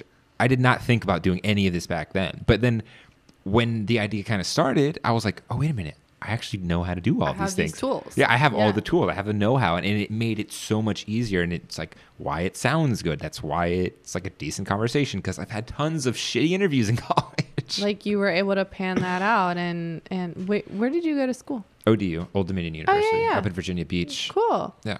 Close enough. I mean, Yeah, I feel three- like I three know hours a lot of people who went there. Yeah, I, I don't ever. I've never been back since I left, and I'm, I'm going to keep it that way. I don't- Yeah. I don't ever want to go back up to that area. It's just nothing there, nothing there. But but it was cool. It was like those things that at the time felt so right. Now help me in my in the future. Like They're it's just integral, yeah. right. Like it's so crazy how things just come full circle, and you don't you don't see it at the time, but in hindsight, everything's 2020. Yeah, and so that's something I encourage when I work with artists um, is like journal and kind of go back and pick up all of the fossil fuels of every decision you've ever made because Ooh. there are patterns there. Yeah. There are very clear patterns. And I think that we make very similar decisions time and time again based on who we are. Oh, like you're, we don't always know what that is. oh Yeah. damn. Yeah. But you're pretty invested in helping artists find their voice, though. I saw that you even offer like classes and stuff on that. Yeah. So that kind of came around in a weird way. Yeah. Um, Artists had a lot of questions. And so I thought, okay, at first we should make like a consultation setup because you Mm. can't just, I can't sit around all day helping people for free either. Can't When- just DM you all day. Yeah, on. or like when I'm working three do- jobs trying to make this work, like I can't just sit around. So um, that became something that I built at first, and then I realized um, there weren't specific questions. It was the whole mind mapping that artists wanted to figure out in one consultation. That was like, I don't know if I should be applying to galleries or to grants or working with interior Oh, designers yeah, or yeah. working with developers or should I get into murals or should I make prints of my work or should I like and I was like, "Oh my god, you know, there's there are so many channels yeah. And you can't just say, "Hey, do this," right? Mm. There's so much to unpack and so much work to be done. And um, so Megan and I um, decided to make a course and fuel in all of the practical knowledge that we knew. So we Wow. went through. She has a master's in um, arts administration, and we went through both of our masters, and we just picked apart all of the material that could be relevant and put it in one course. What are some of like the most practical, like obvious tips you always give them? Like, what are the biggest things they always ask you? Uh, for fine artists, it's building a catalog. Um, so many artists come to me and they're like, "Hey, why didn't you put my work?" Or like, "How can I get my work into your next show?" Mm-hmm. And I'm like, Show, "Send me your catalog." And they're like, "What is that?" what, what actually? What is that? Yeah, it's it's like a it's like a PDF that has a thumbnail of you know this painting Mm-hmm. with this information next to it, and then this painting with the name, title, dimension, and price point next to it, so that I can flip through very easily and be able to propose. Because when we're proposing we propose multiple looks especially when we have a client who's buying. Um, we're proposing multiple look, looks that fit a space and fit a budget. And so it's very practical. And if i can't get a sense of how many works you have in your inventory like have you only made this piece? Oh yeah. Like, or do you have like 10 off the bat that we could do a show Yeah. you know like what does your practice actually look like yeah. What, does it encompass? Like, Yeah. how deep is your can work? Can I see a streamline? Yeah. You know, and I need to know how big they are logistically for fitting into any type of space, whether I want to create, you know, potentially create a show. I just need to I need to see it there. Mm. And a lot of artists don't know that and they don't have the administrative skill set to make that. And it's super simple. There's no one format. It's Yeah, just you just put it in a doc, online document. yeah, I mean, it's an inventory the same way if you had a clothing line, you'd know how many large t-shirts you're printing versus extra large in So- red versus white. So saying just look at your Instagram is not enough. It has to be some sort of dedicated Well, thing. no, because if I'm scrolling through your Instagram, I don't know if you've sold that work already. So now I need to do all of this work to like see what's sold or like how big is that, or you don't see the say the price point. So now I still don't know if it's in the right range of my client. so now I have Oh, to ask you all of these questions. So the catalog is this like detailed thing about each work that you've created, I guess ever, or just what you're showing, and it's like that way you kind of get more of a grasp of like you can see how they how they're thinking, how they've developed. You can Yeah. see with how they're they're arranged. You can see their price points and stuff like that. think about it like this, right? I come in here and I want to see this show. There's a panel up there that says solo exhibition by the name of the artist with a statement about this work of art, mm-hmm. right? And then there's every piece up I can see clearly that has a label with its title, mixed media, collage, and acrylic paint on canvas. So I'm like, okay, this might not need to be framed because it's on canvas. Yeah. 36 by 48 inches and it's 1200 bucks.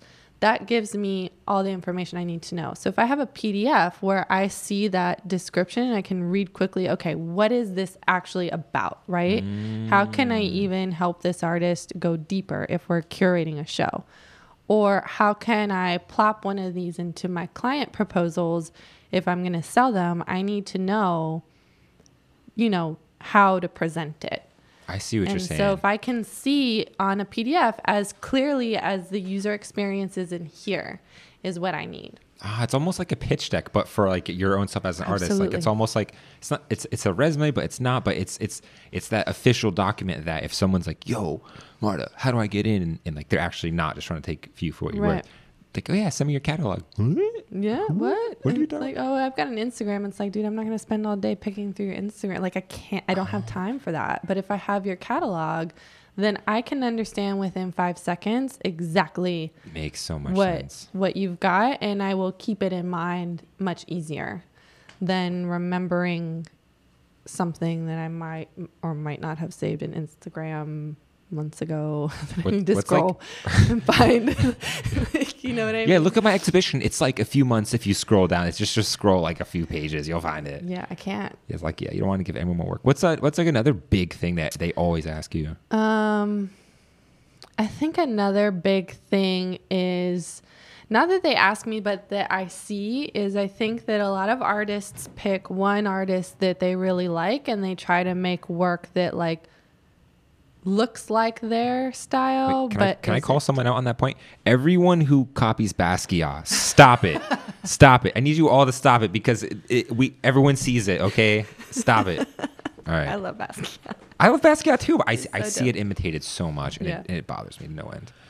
Yeah, I think that um, there is a. I have seen a very clear difference between the amateur artist and the scholar scholar artist, and the difference is that the scholar knows. I think I said earlier my genealogical tree. Um, I'm very aware of the history that comes before me as an artist. I'm aware, and it doesn't mean I need to know everything, and it doesn't mean because I have a background as an art historian, although that very much helps. I don't draw my own lineage all the way back to the 1500s. Yeah. Um, but the artists who um, inspire me conceptually and stylistically, I have studied and I'm trying, constantly trying to understand why I'm attracted to them Wow. and why I want to reproduce an energy that is either in conversation with them or um, parallel to them in some way. And I think I feel that the amateur artist um, only sees one thing and wants to make it their own versus someone who um, can identify multiple points in their experience where they pull, like actively pull from inspiration and remix. I see. And there's like a difference yeah. there, whether you are remixing or you are copying. Because we all copy ideas. We're all inspired by multiple channels. But how do you pull those channels in and make sense of them and then add your um, own spin on it versus um, seeing this? So, this artist, you know, seems to be doing really well. I want to show an om and I really like this. So let me go ahead and just like use a different terrorist and like maybe do it a little bit differently, but I'm going to kind of do the same thing. And I see that a lot. Oh, And so I encourage those artists, okay, clearly this artist inspired something in you, but you've got to get deeper. so it's is it that you shouldn't be so influenced by who you look up to, or is it also that like artists should have some knowledge of the people before them?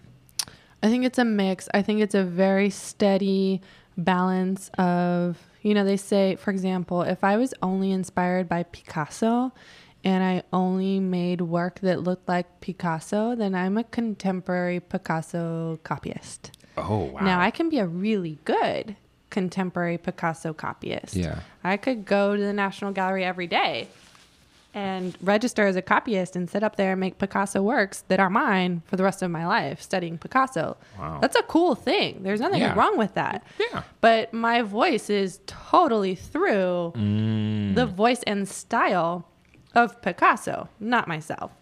Um, I think that when you are looking to find your own voice, you should be focusing on your voice and not the style that comes out of it. like the depth of the inspiration. Like, what is your message versus what your work looks like? And I see a lot of artists try to control how their work looks in comparison to what they like that they want to make something similar to, rather than being fully true to themselves and thinking about, well, what am I communicating? And how well do I know my materials? And the people who communicated before me that I'm inspired by mm-hmm. to take all of that information and become an actual vessel and channel that can enter conversation. And mm-hmm. that's, I mean, if you think about the history of art, they're all stories. And so that's starting to give something to talk about. You're saying that all the major pieces in history of art they all tend to be based off stories, or Well, like we are studying and we are breaking down these stories of those artists because they have a lot conceptually to talk about. Mm. And if I'm just interested in what this artist made and to make something similar, there's not that much of a story in there. oh, so you're saying it's like you want to have a unique voice, like you want to have a unique You style. You have to have your voice. It's just like developing any other brand. Is the voice. I think in a lot of ways, a lot of that does start from copying someone or being heavily inspired by someone. Totally. Yeah. Totally. But it, I guess what I'm saying is expand how many people Mm. and really create this like multiple ingredient, not too many, but you know, really interesting remix. It's yours because you're a product of these few um, cards that you have in your hand, plus your own experiences that you bring and meet to the table. Yeah, it's the experiences that are always unique what make it interesting. Like someone could copy your exact story, but it's the unique experiences you had along the way is what made it so important. Right. Yeah, and Right. and, and just even using Basquiat as an example, like if you look at his work, he was clearly inspired by a lot of big painters and a lot Oh, of different sure. sources. Like you can identify so many points in his work. It's like, oh, this was his interpretation of the Mona Lisa. This was that. This was his Monet interpretation. Like, like Right. he, he knew a lot, surprisingly, ab- about art. Like he Yeah. was very deep in that knowledge. Yeah. I know. I just I just thought that was really interesting. Like now, looking at all these documentaries of him, and people will start to like break down and they'll compare the pictures, uh, and and you're just like, whoa, like this guy was, he wasn't just some willy nilly like artist. He was, he he knew his shit. Yeah. And Yeah. I think I think there's a lot of value in that. I think so too. I think that you I don't I think it's a little naive to expect that people will want to talk about you and tell stories about you if you don't really understand who your ancestors are and where you need to know where the the the contemporary current is and why it's there to exist in it in a way.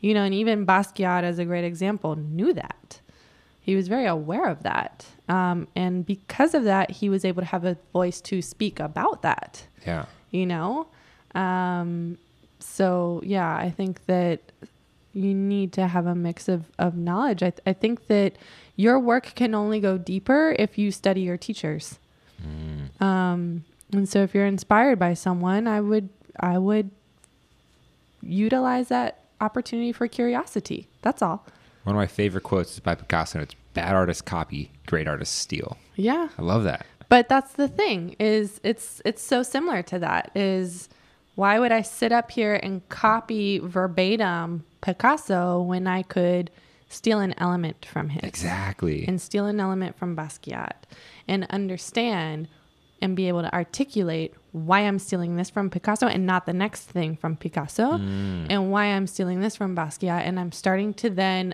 I'm in control of my narrative, right? That's very different than, oh, like Picasso seemed to do really great things and I like that. So I'm going to do the same thing too. Oh, It's not a very good story. I see what you're saying. Yeah. Like, like you're like, oh, I love the way he would paint his red hues in the corners. So, Right. so I stole that from him, and then I love Right. the way. Yeah, I see what you're Yeah. saying. Yeah, that makes so much And sense. then you especially, start to remix. Mm, that's interesting. Yeah. Do you have a, a specific artist that is like your all time? Um, Even if it's always changing, is there one like right now that you're like that? uh, That's like my favorite. I have I have a few. I mean, Antoni Tàpies is a big all time for me, but um, lately I have watched over and over again. Um, well, actually, Basquiat, funnily enough, has come back into my life. Um, Oh wow.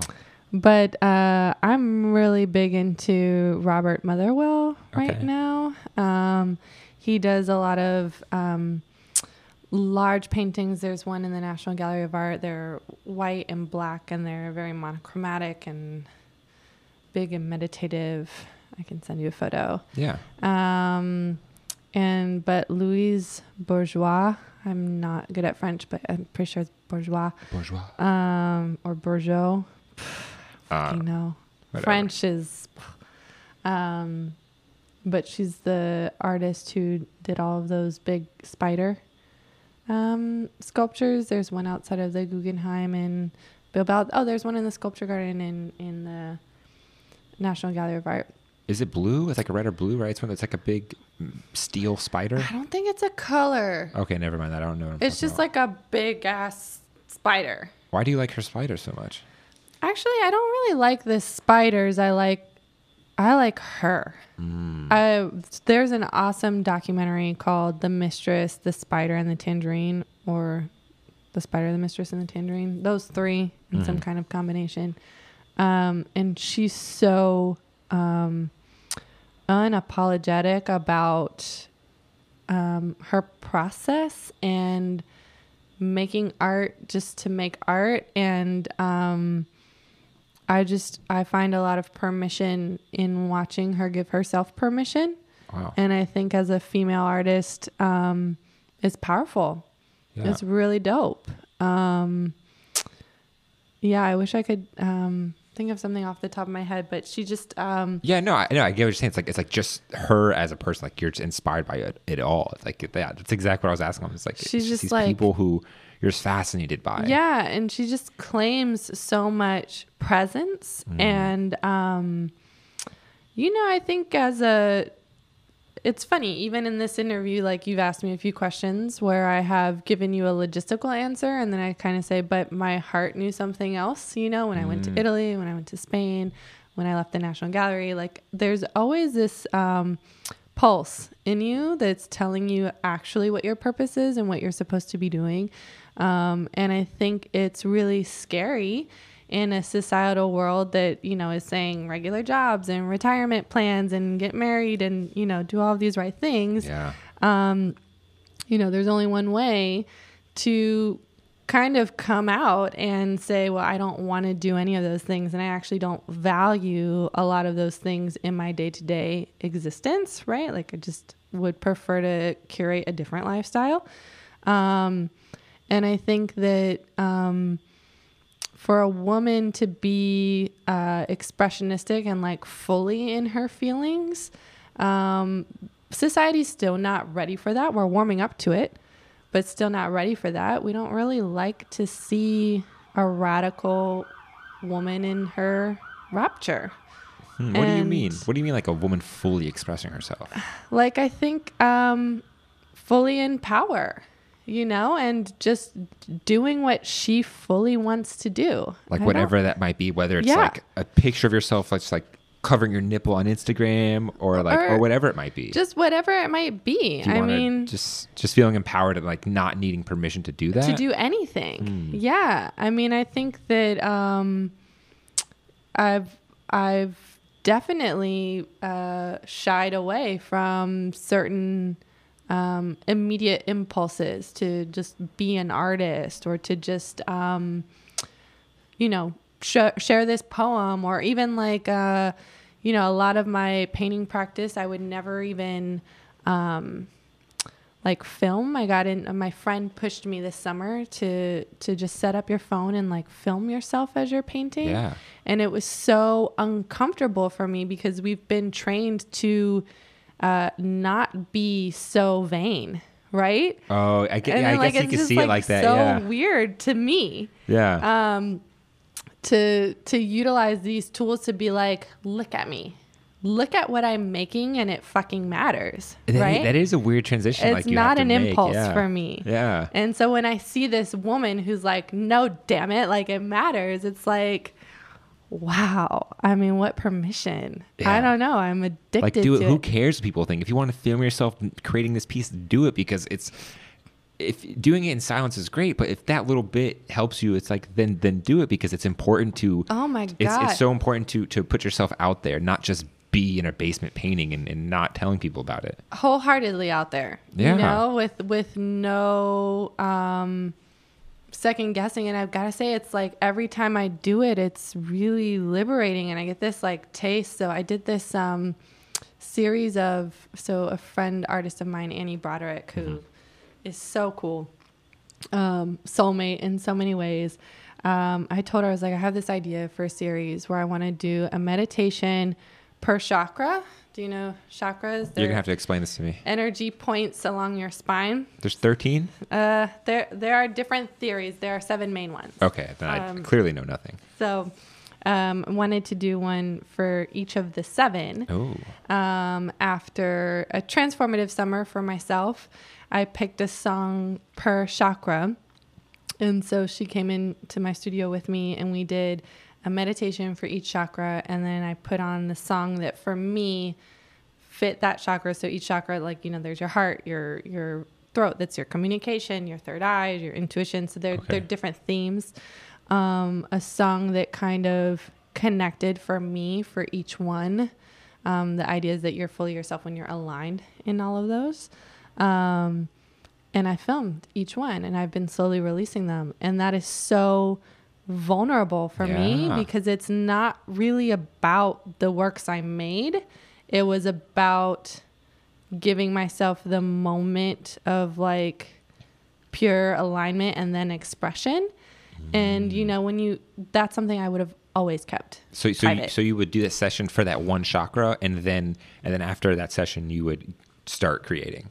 And, Yeah, and put on so- whatever music you felt was that you yeah, were feeling at that point. I already had my playlist, and um, and so and I already had the meditations lined up, and so we would do, and we started at the root, and we worked up, wow. and so we did a root chakra meditation, and then I put on my root chakra song, and in the duration of that song was when we could create Oh, only in the the duration of that song song. finished- Whoa, paint down. that's crazy. and then moved the piece, got another piece out.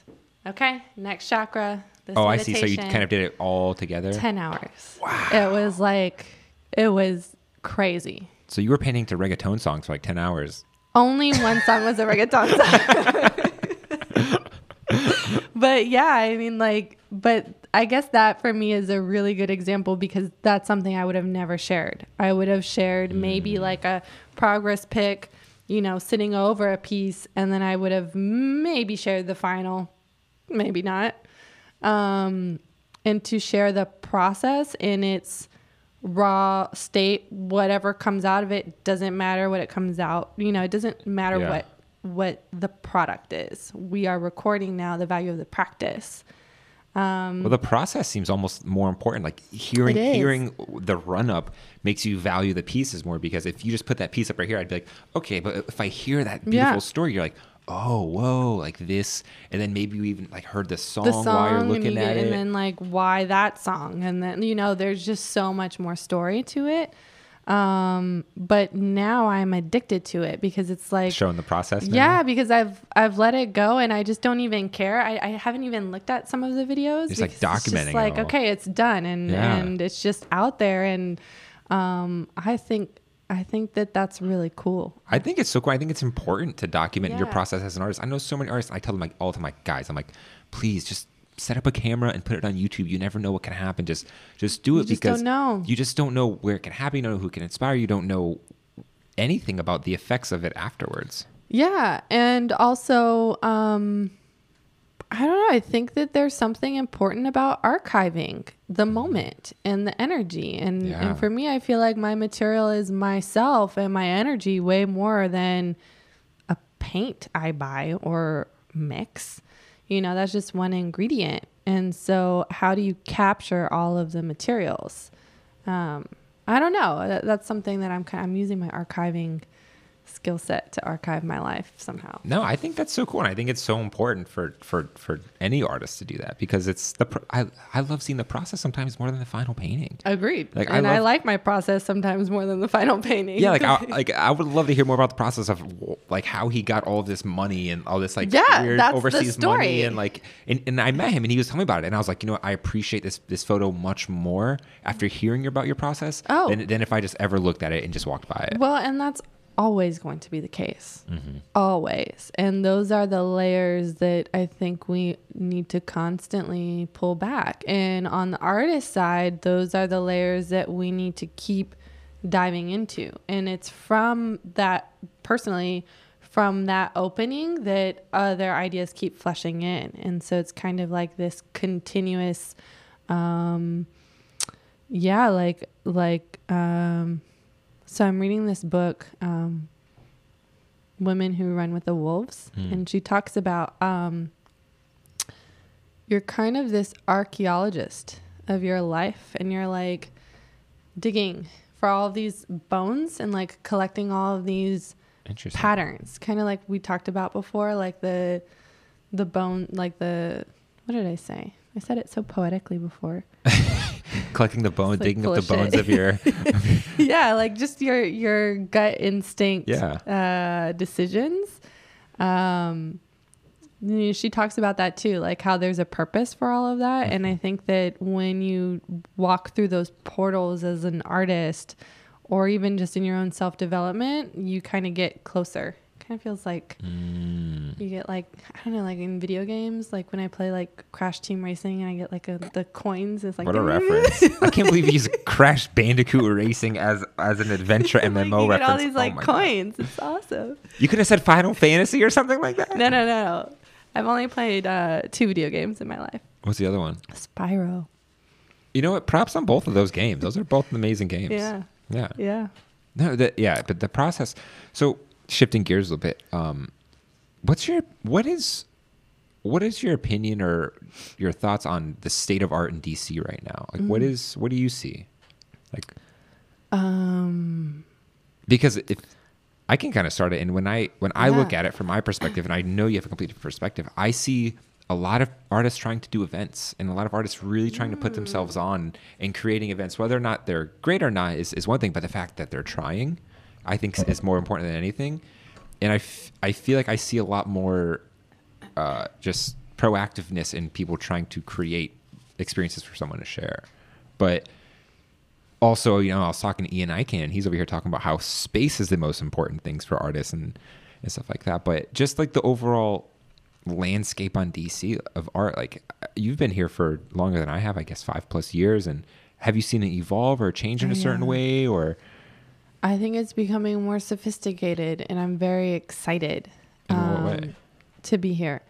I think that space is growing, Mm-hmm. which is really important. Um, just in the last year, we've had a few new art galleries pop up. That's so important. Um, I think in a city where commercial real estate is so, so fucking expensive, yeah. uh, galleries are leaving. And a lot of galleries that used to exist no longer exist. Um, so spaces, including, and I mean, Ian has been a huge advocate in that with what he's doing with Culture House as well. Yeah. Um, that pretty much exists to give space um, to the arts. And um, I think that developers are becoming, or at least where I have found a niche, um, more interested to realize that there are stories in their backyard that they can tell um, and that are a win-win especially with so much gentrification that if they are um, somewhat the uh, culprits of gentrification that at the very least their some of their decorative dollars can go to the local creative economy It's interesting, yeah, like letting them do their pop up in before it's the leases are signed, like giving them some space for that temporary amount of time or something. Yeah, which I think can also have its dangerous effects because art is, placemaking is not temporary. It should be a longer. If if we're really doing it the right way, um, we should be investing in a much longer amount of time. Um, however, um, I think that there are steps towards trying. And so, for example, we're working with an amazing developer on a residential project that's um, Avec. It's a building that's opening, actually, I think they opened this week on 8th Street. Oh wow. And um, they um, sourced us, well, hired me to source all of the art, and everything that I've selected is local artists. Oh yeah, I've been seeing that in your stories. I love watching Mm-hmm. that. Yeah, and so I'm. I think five years ago it would have been harder to pitch that. It would have either been um, all mass-produced art from like fucking China or somewhere, Or IKEA or some or weird IKEA. place. like- yeah, yeah. I mean, I've had clients do that before. Well, why don't you just buy these from IKEA? And I'm like, why don't you buy them from IKEA? why do I need? What do you need me for? Yeah. You know, I'm happy to take your money, but uh, you're not helping me help anybody I want to help. So, what's the point? Yeah. What's the yeah, what's the point of going to me if you're not going to support local or if, if that's not my mission or whatever it might right, be? right. Um, so, but I think on an individual art um, level, I think that um, not only is there more space, but I think in general the DIY and the build it yourself community in DC is expanding. Yeah, for sure. I mean, I feel like the sentiment of being in a gallery is changing too. Like, I, maybe it's just my perspective, but I feel like a lot of, uh, especially now, it's you. You can kind of create your own event or your own pop up and Oh, put on your own shows to the point where you're kind of like, do I really need this gallery to And represent me? Do I really need all this stuff? Very fair question. Yeah. Um, I think that we need to also look at um, the, um, I guess, ecosystem of galleries that we have here in DC. We have amazing nonprofits. So Transformer, Hamiltonian, I mean, those are really good places to get in and get a solo show. And I've told artists since day one, especially if they wanted a solo show or Hillyer, for example. Mm-hmm. yeah, they're great. Um, they only do. I think that they they really want to focus on um, providing an artist with their first solo show ever. It's not. It doesn't have to be, but they want some type of space in between. If you've already had a solo show, I think it's something like three years before they do a solo for you. oh wow. Um, but I think they deal with a lot of international stuff at the Hillyer. they it's like a mix. Okay. Um, but definitely, whenever an artist applied to a solo show at Latella, I would say you realize that you might be forfeiting doing this at Hillyer when you could do that at Hillyer and then come to us. You know, I just want to make sure you know what's on the table. Is it, is it as, like- because Hillyer could help you in your career like in, in an interesting way? Like, is that is that the reason for an artist to want to be a part of these like nonprofit organizations or galleries? Is because that look for yourself as an established artist is is important?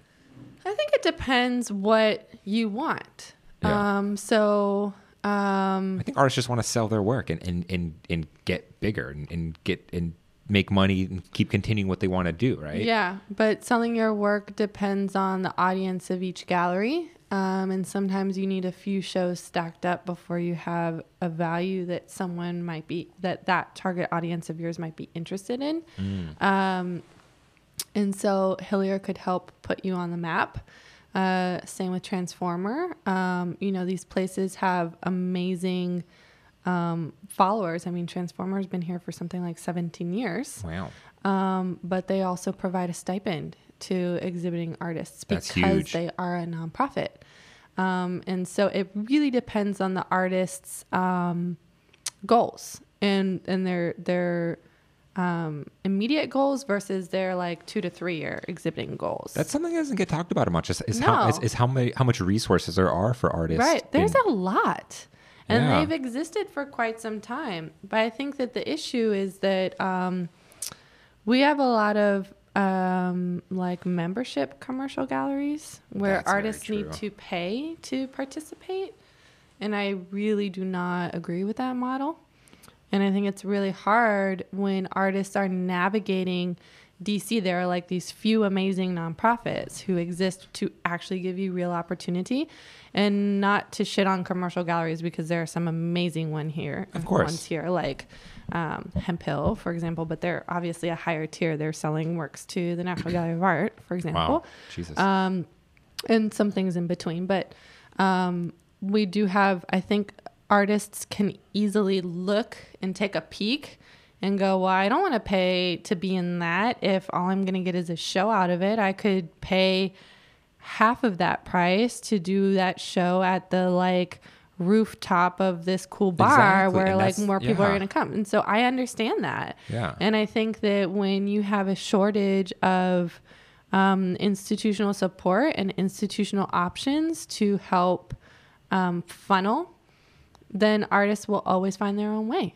is in a way are like galleries and stuff is it almost like the record label how like like if you to look at it like, like in music terms like artists you could grow your fan base on instagram or whatever it is and you could probably do a show and it could probably be pretty successful but by signing to a label you can get catapulted and get help to get to the next level is that kind of where the gallery structure comes in and Usually, yeah. I mean, that's the point. yeah Um, the idea is to find a gallery that fits with you, that can that has the target audience, that is your target audience, so that they can sell work for you and therefore escalate your brand um, to become supportive long term too. And the idea is to get to a point where they are kind of commissioning you to make sure that you are um, producing where you know it's a risk when we talk about the representation model it's as much as a risk on the gallery's side as it is on the artists because you know and this is why we never did representation. We were too young. I mean maybe one day i would.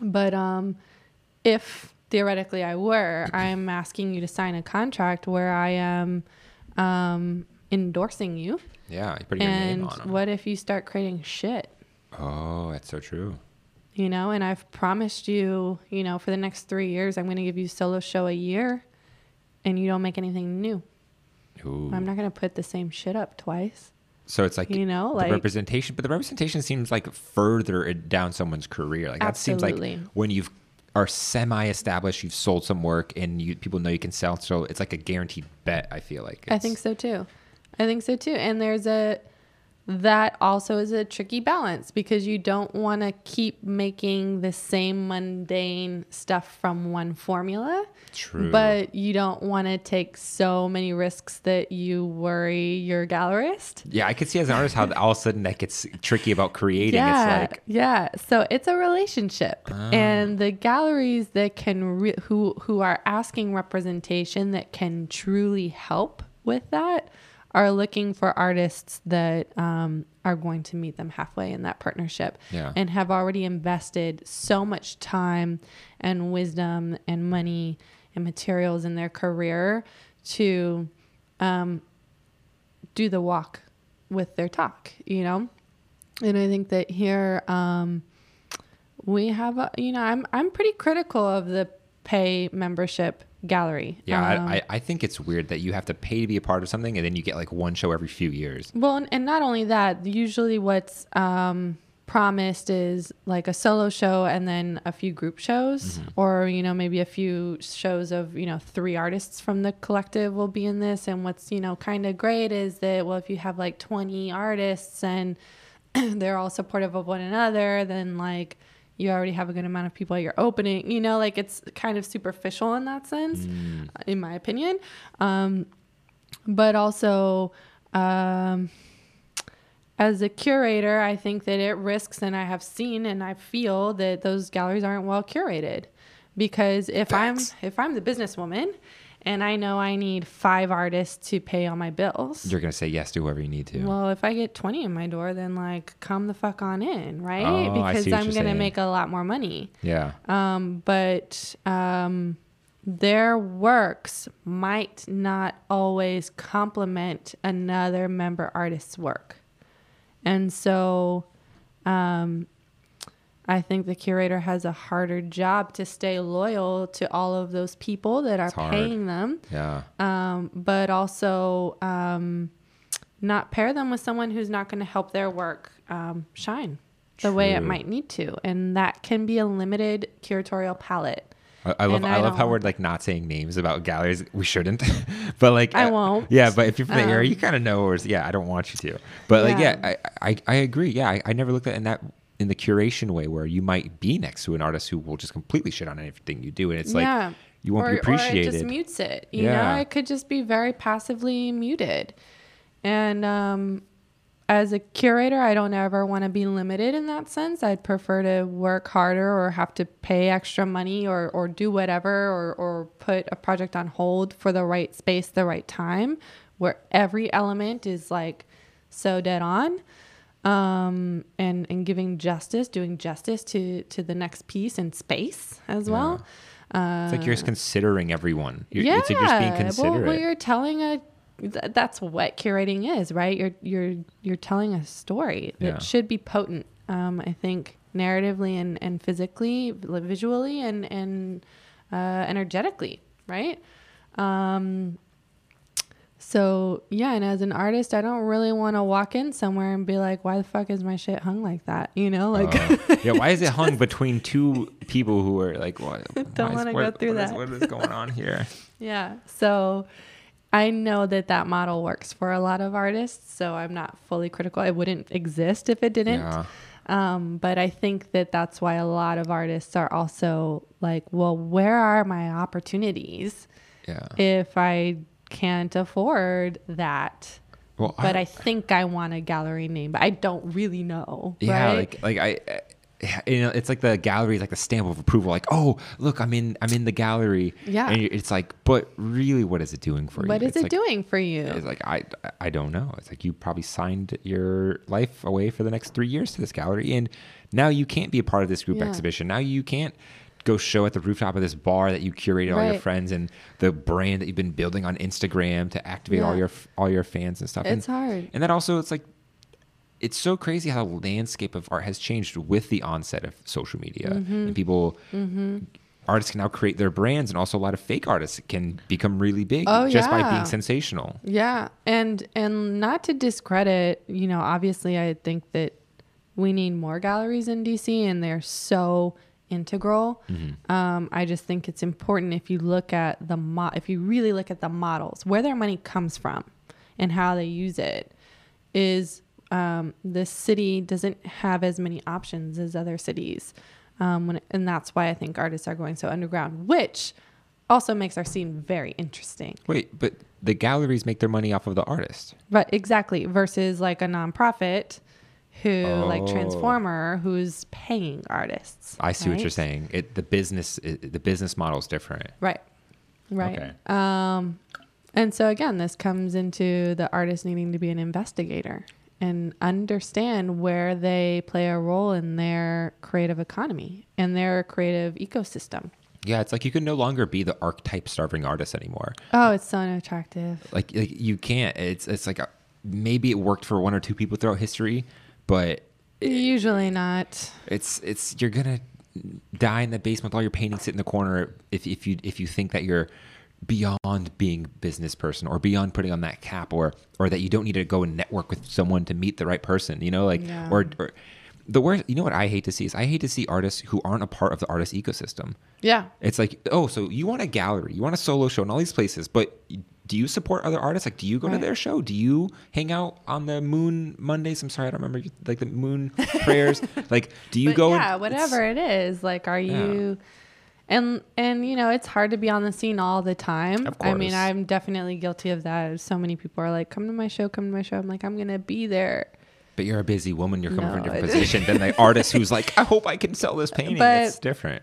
yeah it's it's it's definitely there's a lot that goes into it and i think the the moral of the story is that it doesn't happen overnight right Patience. Yeah. And so being patient and um, kind of investing. Really, I think that so much is getting to know yourself, though, because when you know yourself and what your work is about, you attract artists who have similar conversations, and then all of a sudden that pack is more has more potency um, when they're communicating messages together. Um, and you find galleries and other spaces that want to um, help you with those narratives. I see what you're Right? saying. So it's all so connected. Huh. Fi- like a defined, like, like know yourself. Like at the end of the day, Yeah. it's, it's know yourself. Figure It out is. who you are. It is. I mean, because that if, How? if your work is from you, I mean that for me it's meditation. I think for a lot of people it could be different things, and that's part of the work. So is mushrooms good? That Is that a good one? You know, mushrooms are pretty cool. yeah, they are. Especially if you do art. Dude, I, I did a photo shoot the other day, and this guy, I don't know why we we're talking about mushrooms, but we were, and he was like, yeah, he was like, I did, I did a little bit of mushrooms. He's like, it felt amazing, but he was like, you know, so the next night, I thought I would just do the rest of the bag. Turns out, I ate like six grams of mushrooms, and I'm by myself in my basement. He's like, he's like, I've never freaked out harder, and I don't know, eh, just just the story just came to my mind, and I just remember him telling me this. I'm like, dude, that sounds like hell. That Like, sounds terrible. Being in your basement with your family upstairs, and you're just tripping. I'm like, dude. That's that sounds awful. Uh, yeah, that sounds awful. But but but know yourself, find yourself. Whatever Yeah. whatever you think it might be. Like like at the end of the day, it's like that's what it has to be. You have to have something to say. Yeah, and that takes a lot of work. Yeah, And I think being patient to to go through that is important. I like that. Yeah. I like that. So so what's up? What's what's next with you? Like what what are you working on? What are you excited for in 2020? You or everything? Like Yeah. Um, for me personally, I have a lot of work that I'm digging through. I've, I've like, I think with this boom of like Latella finally having its rhythm and me like coming out of the closet, like I'm gonna be this unapologetic woman that I've always like Yeah. hid. Um, yeah, like I've I actually feel passionately in love with my life every day. That's beautiful. And I feel a lot of validation because I knew I wanted to cultivate that feeling when I took all of those practical steps. And I stayed connected to that hope when times were tough. And now I'm I'm in it. And so I'm I think that that's opened a lot of energy for ideas and I just have more space to compute mentally and emotionally and, and physically. Um, and so I'm taking all of these lessons I've learned in business, but also um, this archive of just ideas that I've stocked up and kind of put to the side when as an artist when I was building Latella. Oh, okay. And they are fucking like flooding it right now. oh, like now you're starting to work on all of that. Oh my god. Yeah, Nice. and I have the energy for it and I have the materials and the space and and uh, I'm still like, you know, am I Latella today or am I Marta today? Yeah. But, you know, like there's there's a nice balance. Um so I'm I'm finishing I'm like in between like 10 personal projects at once right now. And I'm hoping that um I can finish them soon to document them and actually start applying to my own shows. That's um, cool. Because I've done so many shows for other people and kind of have kept my practice on the side. So you can do like a solo show or something. I'd like to, yeah. Well, you have your own space. I mean, well, there's nothing. I don't want to do it there. I, Oh, okay. yeah, I feel like that's a little like hmm, That's a little too easy, my right? space and like see my shit. Yeah. I see what you're saying. um, but yeah, plus I have really big work, and so I need a bigger space. Okay. Okay. Um, and then with Latella, I'm really excited about Avec, and we have a few other projects that are coming out that are going to be like that. That Wow. I think will take a year or year and a half to actually go through all of the the work, but you know they're they're going to get started this summer, and um, yeah, I'm hoping. So we did the Superfine Art Fair. I, I saw you. I visited your booth there. Oh, did you? Yeah, I was there. Was I there when you came by?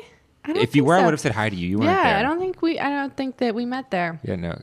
Um, that I think was a turning point for Latella because we just did seven female artists, and that I think is that has been like this turnkey to bigger narratives I want to tell, and I could see us. Um, I want to start curating larger shows in in bigger galleries and in institutions even that um, follows some of those um, more feminine narratives that I would like to tell Mm. curatorially. Um, so I think I'm going to go there. It's kind of the year of like fewer big projects rather than like uh, the first three and a half years of Latella, maybe four years. It was like we did an exhibition every month. Oof. It was like churn, churn, But, churn. but, but why churn. Superfine Art Fair? What was? I mean, you said you curated that it was all with, female artists, but what about that event specifically really kind of changed it? Um, I we felt uh, we had a team discussion about the fair, and since it is one of the only fairs in DC, True. um, I figured that we should be part of it Yeah. for no other reason really, and also try out fairs since we're not doing stuff in our space anymore. Well, well, well, I'm saying like, but the re- so, but you're saying it felt so good because the response to what you did there, like it was just so. No, I, I don't think. Well, the response was great, but even before people saw it, when we were getting it together, it was like, okay, this, this is like a tiny look into something that we could expand. Are you familiar with Hen House? Yeah. Okay. Yeah, yeah, yeah. I don't know them, but I'm familiar with what they do. Yeah. Yeah, I'm trying to get them on the show, but yeah, they they're they're like specifically female. Super. I love it. I love Yeah. it. And they like do the tiny shows, which Yeah. are really good, and yeah, all of that. So yeah, I think you just you keep learning more and more about your niche. So it's exciting though. Yeah, it Yeah. seems like you're gearing up for a pretty fun and crazy 2020, I not just personally, but also with Latella and everything too. Yeah, it's exciting. That's super exciting. Yeah. Well, Marta, I really appreciate you coming on and sharing the energy with me. It's been great. Thank you for having me. Yeah, hopefully in like a year or two, or maybe however, if- have you back on. you Yeah, know? we could do like a recap. Yeah, be, honestly, I love doing that because I just did my first like year recap. Yeah? my my friend Chris Pirate, Uh huh. And so much has changed for him in a year as an artist, and just talking that. about it and like where he was when he first came on, and, and where he is. It was just it was so cool. Can you make me a promise? What's that? Um, that we need to like keep a tabs on what Gesaffelstein is wearing when we do this recap. okay, well, how about I'm this sure promise? How about this? if Gesaffelstein comes through town, we're going. How about that? Absolutely. Yeah, we'll take photos of him our damn selves and, and, and see what he's wearing. Absolutely, without a doubt. Awesome.